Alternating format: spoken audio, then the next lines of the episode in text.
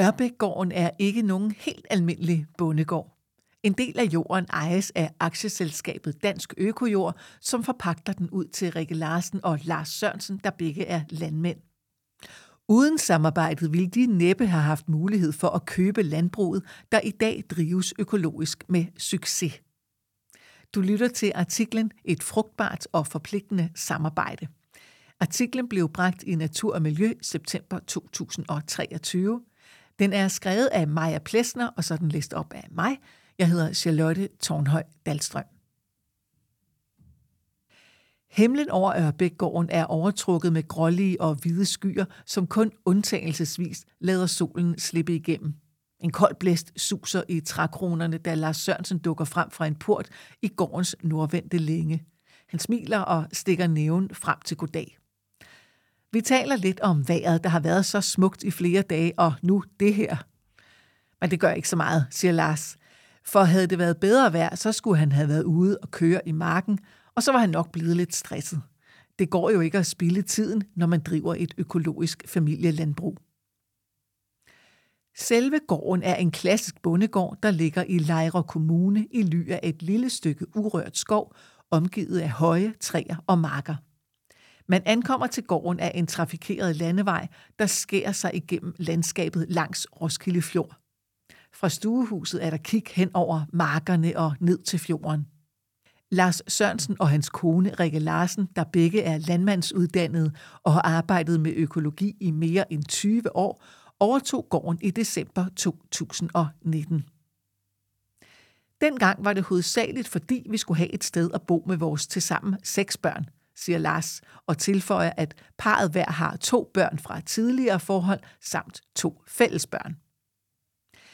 For inden løb de spidsrod mellem banker, der smækkede lånekassen i, så snart de blev præsenteret for familiens budget.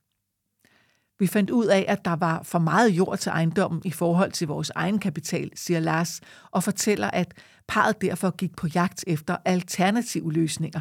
Og det blev starten på et både frugtbart og forpligtende samarbejde med Dansk Økojord AS. Det var blandt andet derigennem, at vi fandt ud af, at vi ville noget mere med det her, siger Lars Sørensen, der kalder det et familielandbrug, fordi hele familien hjælper til. I dag ejer Dansk Økojord knapt 19 hektar af Ørbækgårdens samlede areal på 33,6 hektar, og den forpagter de ud til Lars og Rikke, som samtidig forpagter en stor del af jorden på nabogården. Samlet set dyrker de altså 230 hektar. Al jorden dyrkes økologisk.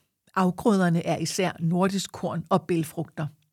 Naturpleje og sædskifte er en selvfølge, og familien er selvforsynende med mel, kød og grøntsager.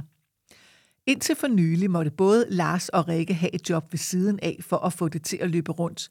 Men mod forventning er det gået så godt de senere år, at Lars nu er fuldtidslandmand på gården, mens Rikke arbejder på nabogården med grøntsagsproduktion. Dansk Økojord AS har til formål at fremme rigere natur, rent drikkevand, biodiversitet og dyrevelfærd. Selskabet er et datterselskab under Danmarks Økologiske Jordbrugsfond, der blev stiftet i 2017 af Danmarks Naturfredningsforening og Økologisk Landsforening med tidligere økologisk landmand Kim Kvist som direktør.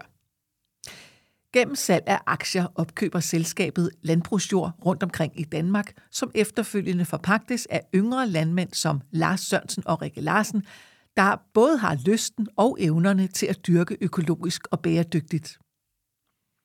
Ideen om at skabe en økologisk jordbrugsfond opstod i 2012, da Kim Kvist var forstander på Kalø Økologiske Landbrugsskole.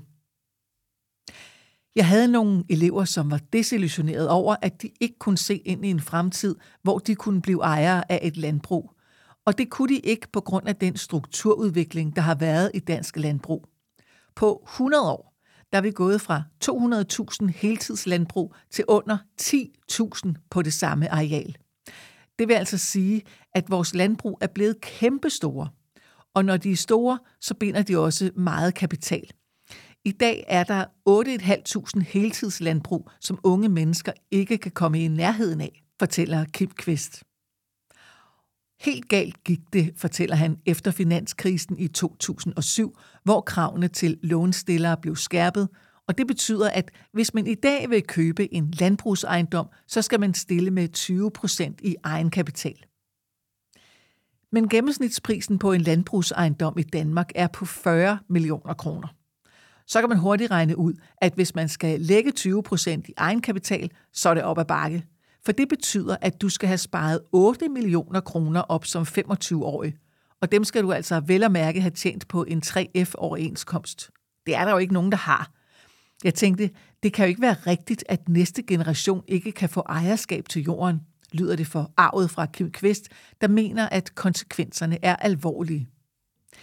Et er, at vi ikke får nye økologiske landmænd, men vi får heller ikke sat i gang i den grønne omstilling af landbruget.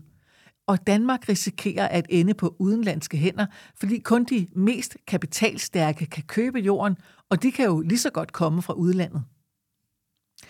Kim Kvist peger også på, at dansk landbrug i dag er stærkt forgældet og afhængig af EU-støtte, hvilket er endnu et argument for at tænke landbrug og ejerskab på nye måder.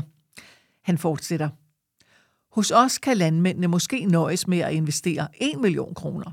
Vi tager realkreditlånene hjem, og da vi er ret velkonsolideret med en egenkapital på 40 millioner kroner, kan vi godt få nogle gode lån. Vi betaler så afdragende på lånene af den forpakningsafgift, som vi får fra vores forpagtere.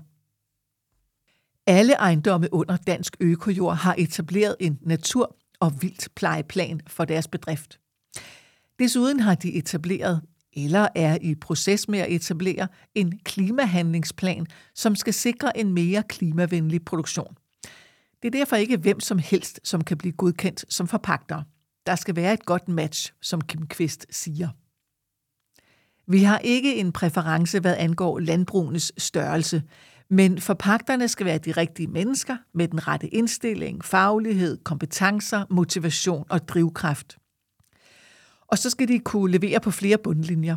Både økologi, biodiversitet, natur, penge, sundhed osv. Det er vi meget optaget af, så det er bestemt et nåleøje. Over 80 procent af aktionærerne i Dansk Økojord er i dag almindelige borgere, mens resten er virksomheder. Men selskabet håber at få nogle større spillere med ombord de kommende år. Det kunne for eksempel være fonde og pensionskasser.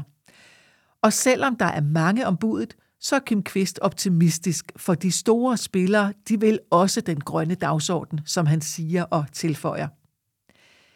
Vi har i dag kun små 1000 hektar ud af de 2,6 millioner, så det er jo promiller, vi ejer, og vi bliver aldrig Danmarks største jordbesidder.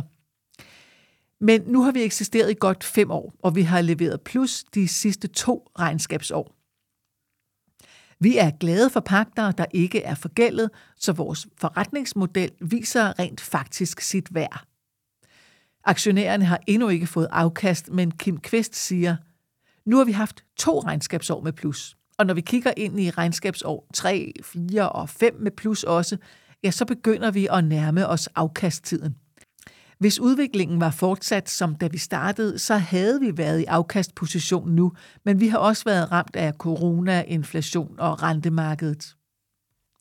Tilbage på Ørbækgården er vi kommet ind i stallen, hvor samtalen et øjeblik drukner i en højlydt og insisterende bræen fra en flok får og deres lam.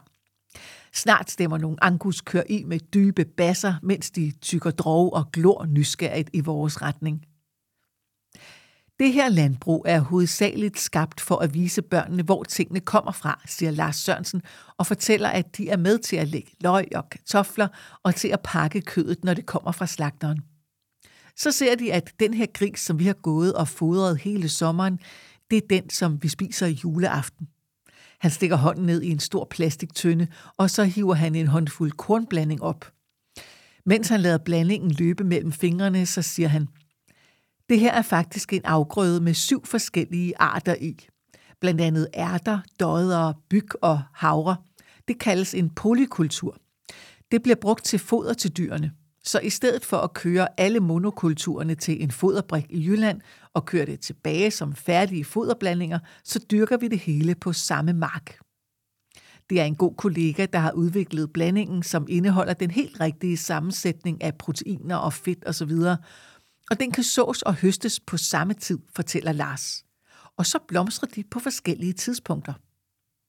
Der er derfor 5-6 uger, hvor marken står og blomstrer. Det er noget helt andet end en monokultur, som jo kun blomstrer én gang, og så er der ikke noget for insekterne bagefter. Her der har vi altså et leben uden lige af sommerfugle og bier og fluer og hvad det ellers hedder alt sammen. Alsidighed er i det hele taget et alfa og omega på gården. Jeg ved ikke, om man kan kalde det Morten Kork-stilen, men det er jo ligesom at være landmand i 1950'erne. Der havde du også lidt af det hele og vidste lidt om det hele. På den måde så bliver du heller ikke så sårbar. Hvis det ikke går så godt med at sælge grisene, så går det måske rigtig godt med kornet. Vi fordeler risikoen, så hele vores økonomi ikke er afhængig af to til tre afgrøder. Lars fører an, da vi skrår over landevejen og går af en lille sti langs en mark og et levende hegn ned mod fjorden til strandingen, som Dansk Økojord ejer. Her går Ørbækgårdens lille bestand af anguskvæg og deres kalve og græsser en stor del af året. Det er en del af naturplejen, fortæller Lars. For natur er jo ikke bare natur. Hvis ikke der bliver græsset af, så springer den i tagrør og tjørn og mirabella på hele arealet. Og til sidst, så er det ufremkommeligt, og så kan gæstene ikke lande hernede og gå og græsse. Og det er det samme med de ynglefugle, der er her. Lars peger ud over marken til venstre for os. Det er blandt andet her, jeg har den der polykultur.